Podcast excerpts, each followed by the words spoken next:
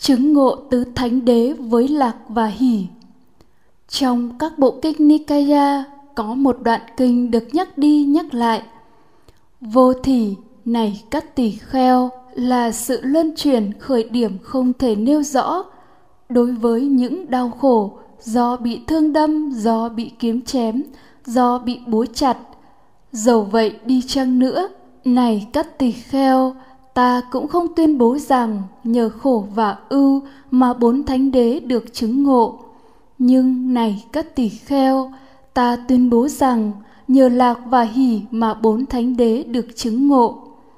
Tương ưng bộ, Samyutta Nikaya tập 5 Thiên Đại Phẩm chương 12 Tương ưng sự thật. A. Phẩm rừng Simsapa, Kinh 100 cây thương Hòa Thượng Thích Minh Châu dịch Việt. Đoạn kinh trên là lời tuyên bố của Đức Phật, gồm có hai điều và điều thứ nhất không thể chứng ngộ tứ thánh đế với khổ và ưu là một sự thật.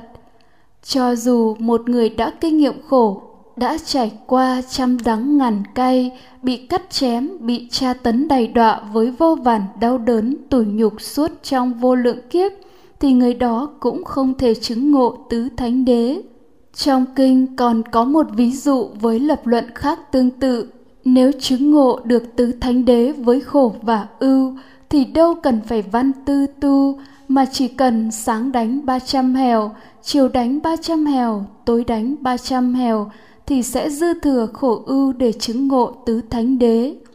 Vì sao vậy? Vì chứng ngộ tứ thánh đế là chứng ngộ với trí tuệ, chứ không phải chứng ngộ với sự chịu đựng khổ và ưu. Nghĩa là chứng ngộ khổ đế và tập đế là hiểu biết đúng sự thật về khổ và nguyên nhân khổ, trí tuệ, tránh kiến. Nhân loại cho dù già trẻ gái trai, ngu trí, thánh phàm, hễ có khổ thì ai ai cũng cảm nhận được khổ, cũng thấy đó là khổ, cũng biết đó là khổ, không cần ai chỉ dạy, không cần học hỏi ai. Nhưng nhân loại đều hiểu biết sai sự thật về khổ và nguyên nhân khổ, vô minh tà kiến, nên không thể chứng ngộ khổ đế và tập đế. Trong lịch sử nhân loại, có một người duy nhất không thầy chỉ dạy đã tự mình khám phá ra sự thật khổ và sự thật nguyên nhân khổ. Ngài đã có được hiểu biết đúng sự thật khổ và nguyên nhân khổ. Đó là Đức Phật Thích Ca Mâu Ni, nên Ngài đã chứng ngộ, đã giác ngộ khổ đế và tập đế. Ngoại trừ Đức Phật tránh đẳng giác và độc giác, tự mình giác ngộ không thầy chỉ dạy còn lại những ai muốn chứng ngộ khổ đế và tập đế thì đều phải nghe giảng hoặc tự mình nghiên cứu lời dạy của đức phật tránh đẳng giác và tư duy về những điều đã được nghe để có được hiểu biết đúng sự thật về khổ và nguyên nhân khổ, văn tuệ và tư tuệ, thì mới chứng ngộ khổ đế và tập đế. Vì vậy, không thể chỉ trải nghiệm khổ, chịu đựng khổ mà có thể chứng ngộ khổ đế và tập đế, tức không thể chứng ngộ với khổ và ưu.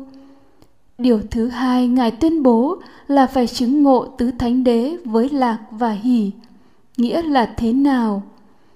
Nghĩa là nghe giảng và tư duy. Về những điều đã nghe giảng để có được văn tuệ và tư tuệ không những để chứng ngộ khổ đế và tập đế mà còn có vai trò chuẩn bị để tu tập bát chánh đạo. Khi và chỉ khi tu tập bát chánh đạo làm khởi lên lộ trình tâm tám chánh mới có thể chứng ngộ hai đế còn lại là diệt đế và đạo đế. Một, chứng ngộ diệt đế hay niết bàn, tiếng Ấn Độ phiên âm là khi tu tập khởi lên lộ trình tâm tám chánh, bát chánh đạo sẽ chứng ngộ và chú một trong hai loại tâm biết.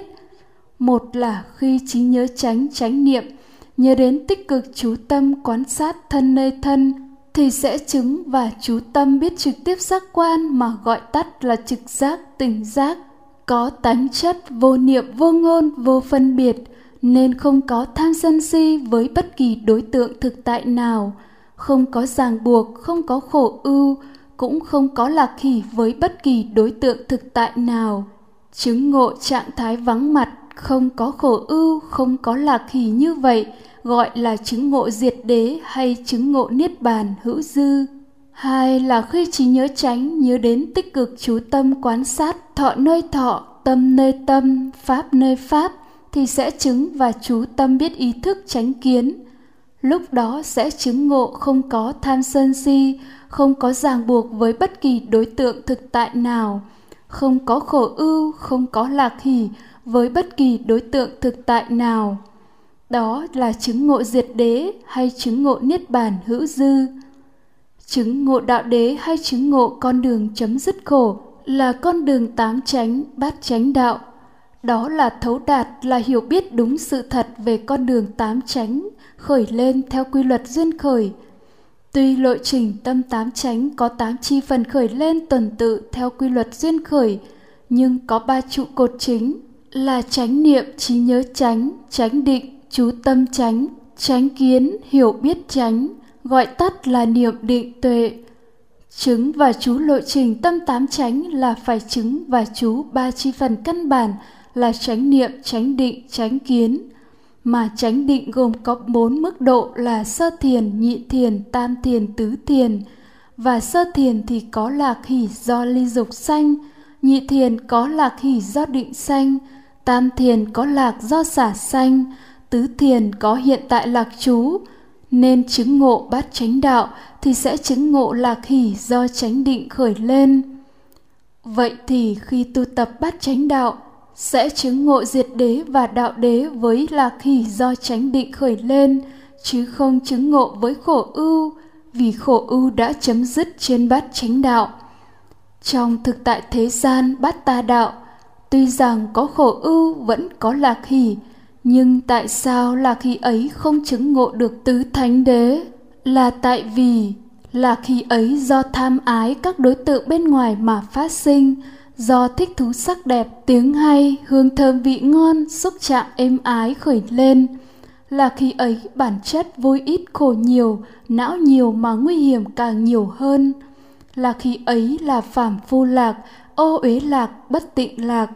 Lạc khỉ trong thực tại xuất thế gian bát chánh đạo, không do các đối tượng bên ngoài khởi lên, mà do tâm hành tích cực tránh chú tâm tránh tránh tinh tấn tránh định thuộc nội tâm khởi lên, nên không ràng buộc với bất kỳ một đối tượng nào. Lạc hỷ ấy là thánh lạc tránh giác lạc, an tịnh lạc.